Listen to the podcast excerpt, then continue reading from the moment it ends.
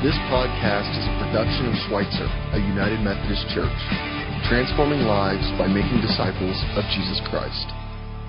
It's really good to be with you this morning. It's, uh, it's a blessing that you're here. Thanks for being here. And I'm excited this morning to, to wrap up this four week uh, message series on worship. And worship is important because we are created to worship. Worship matters. Who we worship, how, and what.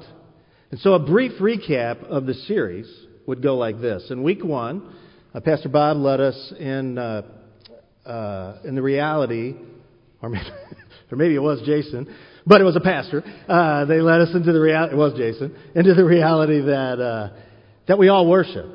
But then there's, there's good and uh, good worship that's in spirit and truth, and then there is worship that is poor and bad and even evil worship. And then in week two, it was Pastor Bob who, uh, who taught us, uh, gave us the, the, uh, the reminder that it can be really hard sometimes, really hard to worship sometimes. And when that's the case, it's important to stay at it, to stay worshiping, and to offer to God whatever it is that you're experiencing because God knows us and understands us. Week three, last week, vivid reminder that God is the audience. God is who we worship, and you are the worshipers. And people like myself and the band and all, we're, we're the cue makers. We lead in worship. And we, last week we worshiped three ways. Three ways. The first one was Tehillah worship, and that is an expressive kind of worship, where we clap, like we were clapping, we dance, and I got to tell you, did, did Pastor Bob dance in here last week? In this, did you see that move? Yeah, did, did he, he didn't. He danced at 11, at 11 a.m. right down here. And I'll tell you what, all I can say is wow. I mean, it was, I'm not sure what it was, but he was dancing up and up, down in here. So I'm going to talk about the folks at 11. And, uh, so that's Tehillah worship. Barak worship is when we, uh, is when we come to God in silence and stillness and offer ourselves to God in, in, in that manner. And it's a good, right way to worship. And then also uh, Toda or Tada worship. Tada worship is when we offer God sacrificial praise, where we give brief testimonies. Testimonies of, of how God has worked in our lives. We give thanks for that. And we give thanks to God for the future that we have with God. So people gave brief testimonies, and I think Landon led us uh, last week in our testimonies. And so today is a, a great and beautiful day to worship. It's an interesting and special weekend in our culture. First of all, it's a holiday weekend, and so uh, we have an extra day. Those of us that are working, uh, many of us receive an extra day off for rest and relaxation. So, uh, woot woot for a for a holiday. And then we we have Memorial Day. So it's important on Memorial Day to ask ourselves, whose memory will we honor tomorrow? Is it somebody that has sacrificed their life, somebody who's really inspired us? But to use Memorial Day for the purposes that we were given. And then it's, it's the birthday. It's a big birthday today. Big. Whose birthday is it? I heard it. Church. Thank you, Stephanie. Church. It's the church's birthday. So happy birthday, church. That's why we're, traditionally, it's, uh, the church's birthday is, is honored in red. It's Pentecost. It's Pentecost, and so we celebrate the birthday of the church, uh, all of you.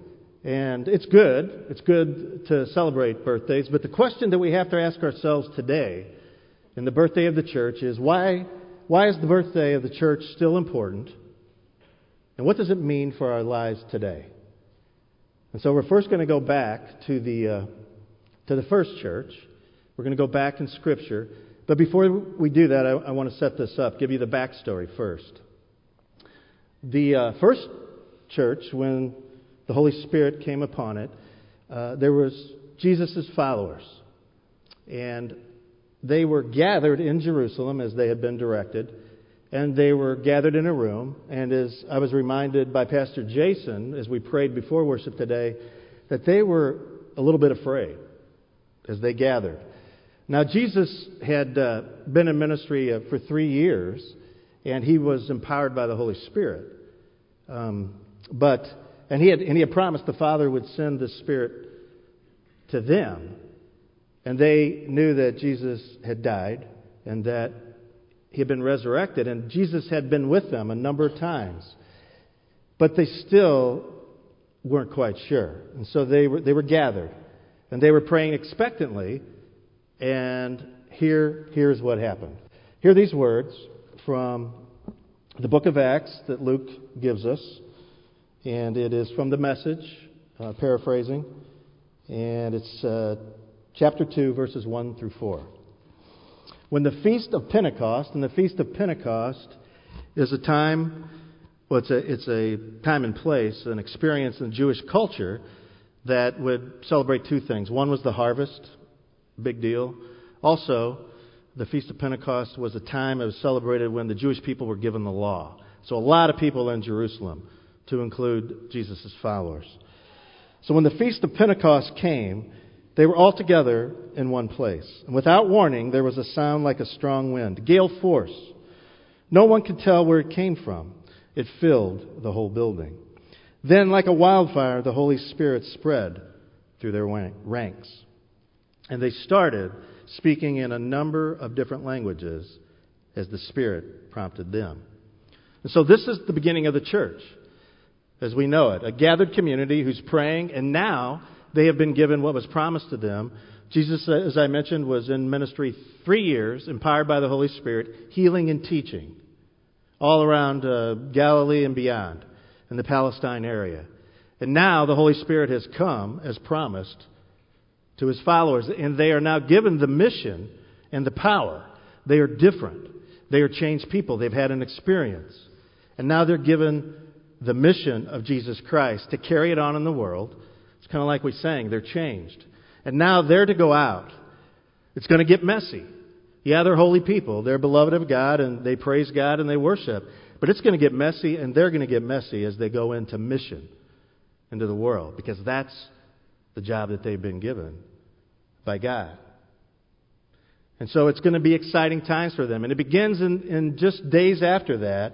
All kinds of people are coming to faith in Jesus Christ, that God is good and just, and that God is going to work in the community. And in fact, it's happening in such a radical way. These people, the people of the way, the followers of Jesus, are so generous with each other and generous with other people. As it says in the scripture, they gain the goodwill, the goodwill of all the people. And people are for them, and they say, These, these followers of Jesus, they're different. I mean, we're, we're for them. And so they're going to use the power of the Holy Spirit to change lives. And they speak this new language. We heard about different languages, and we can talk about that another day. But they are speaking a new language as well a language of faith, hope, and love that the world needs. Because as we know, the world can often be a dark and lonely and a brutal place. And so these followers of Jesus are bringing the way of life to the world. And so now that was then. That was then. And so, what about now? What about now? Well, any time that we gather like we are today and we worship and we praise God and we pray expectantly, the power of the Holy Spirit is with us. And whenever the power of the Holy Spirit is with us and we worship in spirit and truth, change is coming. God raises up new life, new things in us and in His community.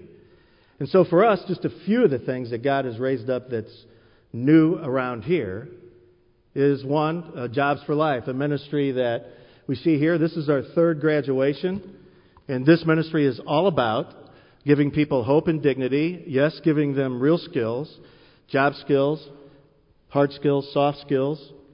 It's also giving them, giving them a biblical worldview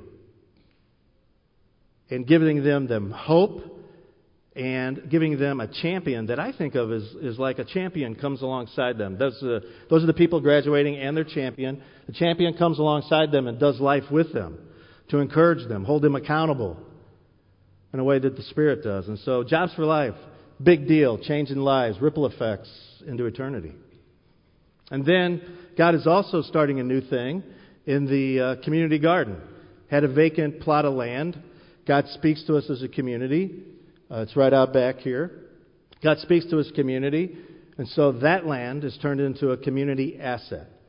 That people from the neighborhood, the neighborhood garden, the neighborhood garden, people from the neighborhood are coming in and starting to do life with us, and we want to do life with them. Uh, we, have got lots of immigrants who are, who are uh, particularly from Burma, who are doing life with us and have plots of, of land. And so people are planting seeds, and the garden is flourishing. And it's a metaphor for life because you got to have faith to plant. But it also is, is just a beautiful thing for how God works. And we can see, I think we can, I, I think we can see much more of this that God has for this community of faith as we speak the, the language of faith, hope, and love as well. And we invite our community through that language, and we go there as well. And so that's then, now here at Schweitzer, God comes on these communities of faith and all churches where people gather. But I can see God working in, a, in another place too, another place that's close to my heart. I grew up in the, the Ferguson Florissant area in St. Louis. And I can tell you the Holy Spirit is falling in a new way on that place as well.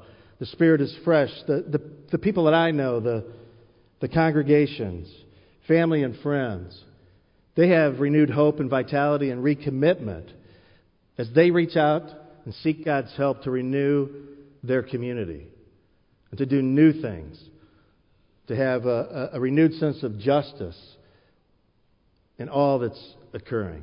And so it's a, it's a really cool thing. I love that place. That place will always be home to me. And I want to, I want to encourage you too, and I want to show you a book that's called Painting Peace in Ferguson. This book, in fact, it's so popular. It happens to be a, a classmate of Roxanne and, and mine who published this, but this book is so popular that it's, you can't get it. It's back ordered on Amazon. But we got this from Roxanne's mom. And this book will break your heart and inspire you. Because in it, it tells the story of how God is working and how people rise up with faith and inspiration.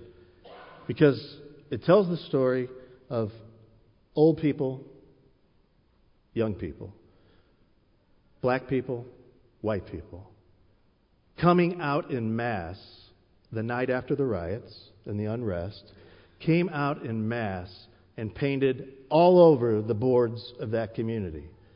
Every board that could be reached was painted with faith, hope, and love.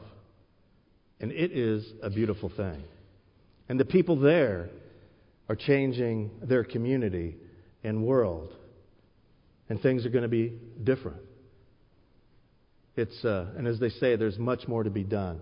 But I would encourage you, if you're in the St. Louis area, to to go. To go to Ferguson and check it out. Go down the area that uh, um, that was boarded up. And the paintings that are still there, many of them are now down, but the paintings that are still there are beautiful. And I've talked to some of the, the vendors and all, and they say, paradoxically, I think it's a work of God that more people are coming there to check things out because it's also by the airport. And so God is using for good um, what, what was not a good thing. So God is working in all kinds of communities where uh, people are praying, worshiping, and praising God in ways that we can't fully imagine or, think might happen. And so those are, are real reminders of how God works in groups and communities. But now, what about our, what about our individual lives? What does worship look like as we go about our individual everyday lives. Well, let's go back to the scripture again, to the, uh, to the words of the Apostle Paul. To Paul in Romans uh, chapter 12, we'll read from. And to set this scripture up, uh, what Paul has been doing, this is a letter to the church at Rome. Believers, uh, both uh, have been Jewish but are converted, also Gentiles, so people that were not Jewish, other than Jewish, who are now all followers of Jesus. Paul sends this letter to this community. The first 11 or so chapters, he's telling them all about God and who God is. And then in chapter 12, he moves to, he's, he's wanting to tell them how to live out their faith. It's great. We need to know God. God fills us. It's the wellspring, the Holy Spirit, that we know God. But then we have to do something with this faith that we have. And so Paul begins with these words again from the message. So here's what I want you to do God helping you Take your everyday, ordinary life. You're sleeping, you're eating, going to work, and walking around life, and place it before God as an offering. Embracing what God does for you is the best thing that you can do for Him. Don't become so well adjusted to your culture that you fit into it without even thinking. Instead, fix your attention on God. You'll be changed from the inside out. Readily recognize what He wants from you and quickly respond to it. Unlike the culture around you, always dragging you down to its level of immaturity, God brings out the best in you. God brings out the best in you. Develops well formed maturity in you. So you can see with this, with this so, Paul's saying, here's, here's the deal. This faith and this worship, you do it in your everyday life. All this, this time, this space and time and matter, this place where we live, it matters to God. The pressures, the, the temptations, the challenges, the sin. God is with us in all this, and God is for us. And Paul encourages us to really live out our faith in all this because God is with us. He also really encourages and tells us that faith is not to be compartmentalized. In other words, it's not just a Sunday morning thing and an hour. We do this and then we're not changed.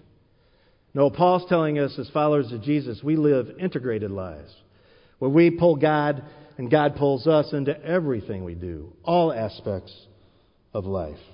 We dedicate, as we read, we offer our, our lives to God in everything that we do to please God, honor God, and everything.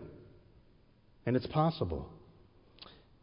We worship God in our work, in our play, our resting, in our relationships, family, friends, and everything that we do, with strangers as well. So, again, maybe you're thinking, really, you know, Jim, how's this possible? You know, I live in the real world. You know, maybe you think I don't, but the, uh, well, I will tell you, possible, yes, a journey for sure. Because the culture taught me, and, and many of you know I wasn't always a pastor, and that doesn't really matter, but the culture taught me to compartmentalize my faith and compartmentalize life. And here I do this, and there I do that. I'm an expert in this here, and there I do that. But it's in compartments. But faith is a way of life. As followers of Jesus Christ, our faith and our worship is in everything that we do.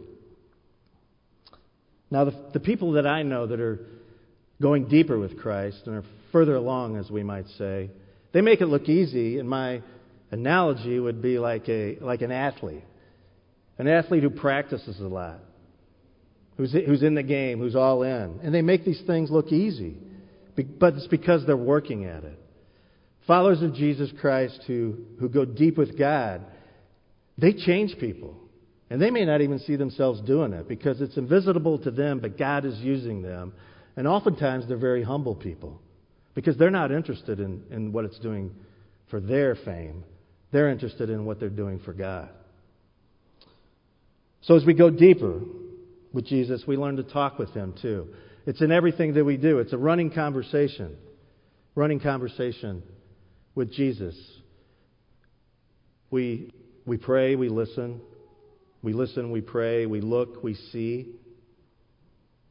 God uses every aspect of our everyday lives as we walk around. And because we're available to God, availability is huge. When we really do this life with God, faith and worship, we're available. Think about it. God is logical, too. You, if you're available, God's going to use you. So you present yourself before God, and God's, yeah, I'll use you. God uses everybody. Sometimes even if they're not available, but God will definitely use you as you become more and more available. And then the important thing, too, is God becomes the center of our life. And life, as we know it, becomes worship. Life becomes the person that we know, which is Jesus Christ. Okay, so that's a lot of that. Now let's, uh, let's, get, uh, let's get real practical for a moment. Let's take the components of life as we know it, and let's break those down and, and let's see how that looks as we go about life. So let's start with work. How do we worship God through our work? Well, I'm going to introduce somebody, if, if you've not met her, but many of you have, is my wife, Roxanne. And Roxanne uh, serves in a healing ministry here in town uh, called Mercy. But I will tell you, we are blessed in this community with more than, uh, more than two. Uh, but we have a number of healing ministries uh, here in town. And we are fortunate. We are blessed people. Roxanne serves at Mercy, and she, um, she cares for kids and families with type 1 diabetes. So, what she does is she speaks wellness into people because God wants us to be well, created us. She prays for her patients. She speaks truth and love to them because we need to hear the truth. But her work is her ministry. And she offers her work, her best of her, her best self to God as worship. And so that's, that's what we're to do too, no, no matter what we do. And so ask yourself, what, what can you do in your work to offer yourself to God? And for me, I, I mentioned uh, earlier in the, in the earlier service, and, and in life, what, what I've had to do, and maybe you do too. Maybe you pray with coworkers or for them. Maybe they don't even know it. Maybe life is unfair, and you have to bear up and show integrity and character and it's like, God, what's going on here? This isn't right. But you're faithful. It can show up in a lot of ways. We can worship God in everything that we do and work. Now, how about at play? Play's a big part of life, or should be, because God created us not only for work, God created us for recreation. We recreate. We become new again. We get new insights, fresh perspectives as we play plays an aspect of God. And it shows that we trust God. We can be a pretty serious people, and being serious isn't a bad thing, but that we also need to, uh, to have some fun. And for me, there's one picture. Pastor Jason did use it the first, first week? Yeah. Um, that's Grandma Leininger right there. 84? 84. If you missed that, Grandma Leininger with her grandkids, that, that's a sermon right there. That's just joy. You look at that picture and you say, God, it's good to play. I mean, and God, you know, that, that honors God. At any age, we can play. It can bring joy. And so I, I encourage all of us to play more. For me, playing looks like hiking and walking. I prefer hiking on level places. uh, that's another story. Um, also, kayaking. When I'm out doing that, and it, it refreshes me. And then I can give my best self to God, and you can, you can do the same. Doesn't have to be expensive. But God delights in our recreation when we recreate ourselves as we play uh, in this world. Okay, now how about rest? Rest also, part of our life, or should be. Rest also tells us, or tells God that we trust God. To rest is to trust God and let God know the kingdom doesn't rise and fall on us. And God goes beyond that and says, you know, I command it that you're to rest.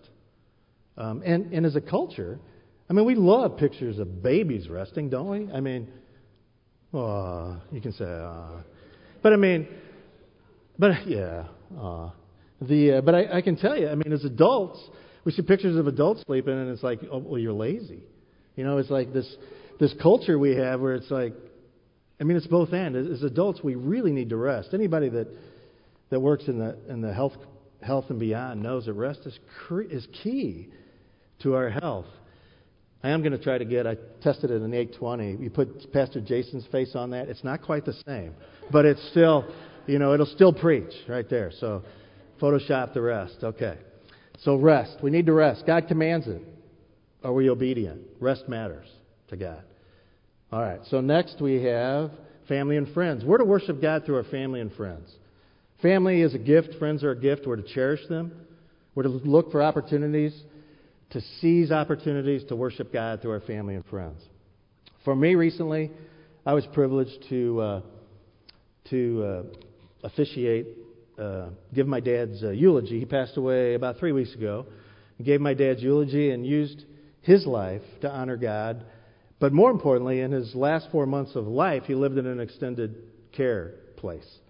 And The Holy Spirit spoke to me through a, a good old uh, Southern Baptist gentleman who Dad became friends with, which was a miracle. And uh, they they were buddies. And so Charlie said to me, Jim, why don't you have this, uh, this service where I honor your dad in the extended care facility? So we did it, and it was cool. I mean, we celebrated in this place, and it was a blessing to tell God's story uh, in my dad's life, particularly in the end of my dad's life, and th- through my family, my sister Kathy, who cared for him in an incredible way. My friends, like uh, my friend from St. Louis, is here today, Danny, and his kids. Danny went to see Dad. We all grew up in the neighborhood. Friends rallied. It was a beautiful thing, and he made new friends that reintroduced him to God. And then my dad's telling the faith. Faith's important to you. He's going around in his wheelchair telling other people. Faith's important. You need to have, you know, and it's like, is that the guy we know? And it's like, yeah, that's my dad. And so we really celebrated him through family and friends. And so I encourage all of us to use those. Now, that's my immediate family, cast of characters, me chief among them, would be uh, that's me and Jeff and Clay and Roxanne. And you know, in your closest family, we're a means of grace to each other. It's not easy. I don't think all the time. Um, the, uh, the means of grace means we have to show each other unconditional love. We have to unmerited favor. When you live together, I mean, family is a gift. It's a blessing. But it can be hard. But we are called to worship God through our families and through our friends. All right. Well, I would say one more thing about that. Have a vision for your family. Have a vision for your family. And then create a legacy. Because whether you know it or not, you do have a vision and you are creating a legacy every day of your life. So think about that. And now, how about praying? How do we worship God through praying? Well, I would say about praying pray big, pray small, pray out loud, Pray in your head. Pray anytime, anywhere. Make it a conversation. Prayer matters.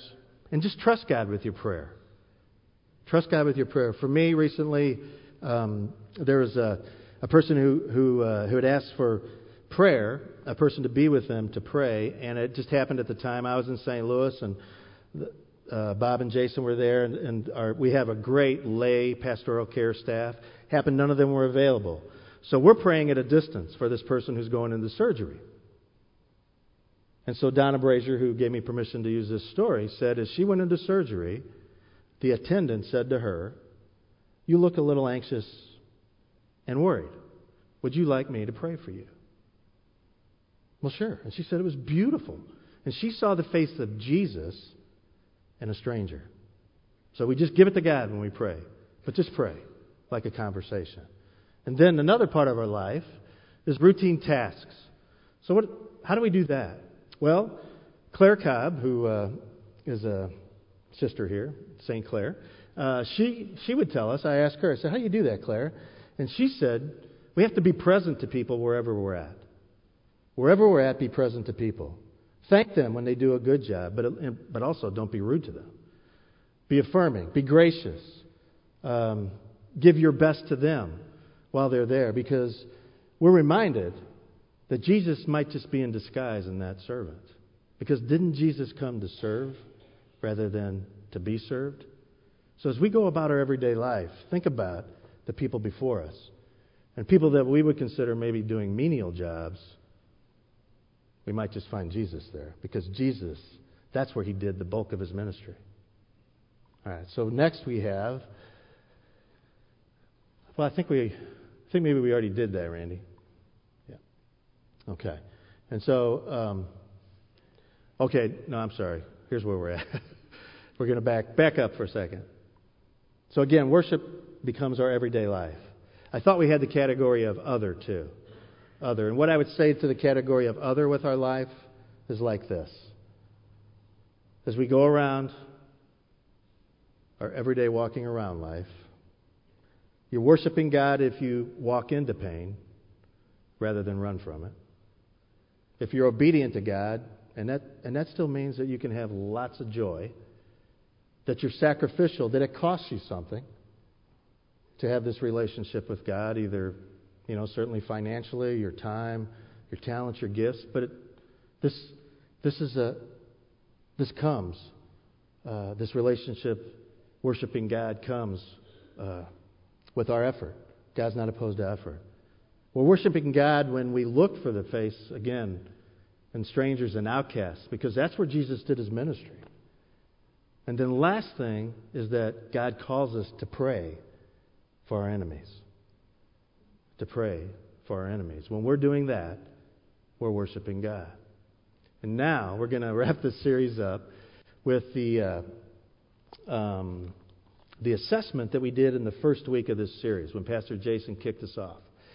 In this series, we had an assessment in our, in our uh, bulletin, and that assessment was about worship. And we asked ourselves three questions. Three questions, and if you rated it number one, the number one meant never, and number five meant always. Never, always. Five is always. Here's the questions I enjoy conversing with God throughout the day. So, how's that going for you when you assess your worship life with God? Are your conversations becoming more frequent? Are they becoming something like you would have with a friend? A good friend, a friend that, um, that you can trust will tell you the truth? How's that going? And maybe to take the next step in, in, in that rating, to grow deeper with God, maybe it's just simply expressing more gratitude as you converse with God. If you express more gratitude, it will change you. Maybe that takes you from a three to a four. Next question is we assess our worship life. Worship tends to be a powerful encounter with God that changes my outlook on life and behavior. Is worship changing you? Your private worship, your corporate worship, like this. God doesn't intend to leave us static. God's intending to change us? Are we coming to this place expecting to be changed? Are we prepared to worship? Are we all in? Are we available emotionally, spiritually, physically? Because God, that's how God works. And so I would ask you on this one, one of, one of the things you might do to move your score, and hopefully that's important to you as, you as you assess your worship life with God. Well, maybe you know you have a pray, study, grow in your in your bulletin. Maybe each week you read that. The sermon is preached, the, the word this day is read. Throughout the week, then, you read each of those and you grow deeper in the story of God. And that will move, move you deeper in your relationship. And perhaps that is how you move with God through your pray, study, grow that people write for us.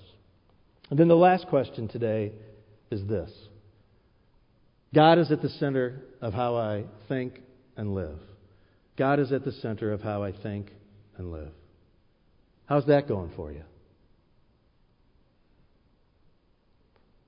Well, I can tell you that God at the center of our lives is a big deal, and we work at it our whole lives. I would describe it another way. Are you on the same page with God? You know, are you on the same page? And the question that I have to ask myself when I look at this is I just have to ask God, God, what are we doing here? God, what are we doing? And how can I join you in what you're doing? How can I join you, God, in what you're doing?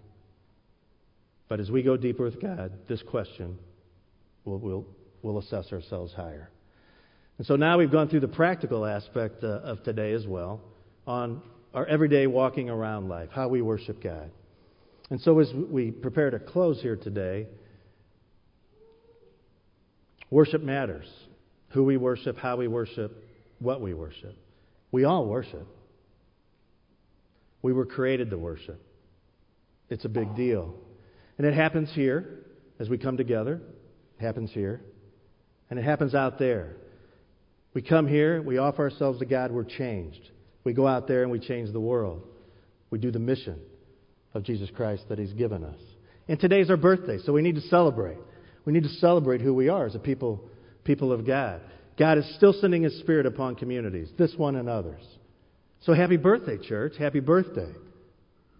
You, and you, and you, and you. Us, we, we are the church. So let's take this Holy Spirit that God has given us.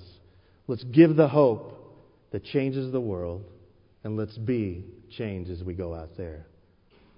In Christ's name we pray. Amen.